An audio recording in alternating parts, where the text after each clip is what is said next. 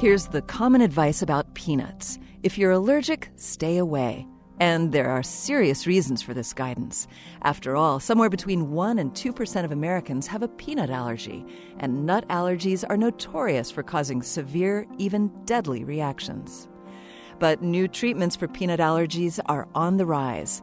Allergy shots, helpful if you're sneezing from pollen or pet hair, aren't safe or effective in treating food allergies. But about a decade ago, doctors began to feed their patients, who are usually children, tiny amounts of peanut flour. The idea was that by gradual exposure to the allergen, patients would build up a tolerance. Evidence indicates this is effective, but only an option if the child is not already allergic.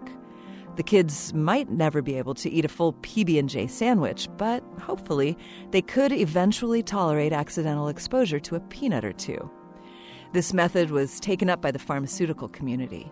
In the fall of 2019, for example, the FDA considered medication that might become the standard treatment for peanut allergies.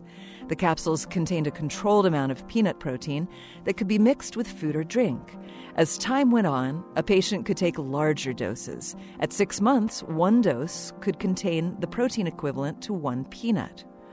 As such solutions to peanut allergies become public, scientists still have questions. Peanut allergies don't seem to fully go away, so can a patient ever stop taking medication? What are the long term effects? Are the treatments possibly dangerous? And are they effective for all patients? With 6 million children in the U.S. suffering from peanut allergies, researchers hope for more answers. This moment of science comes from Indiana University. I'm Yael Ksander.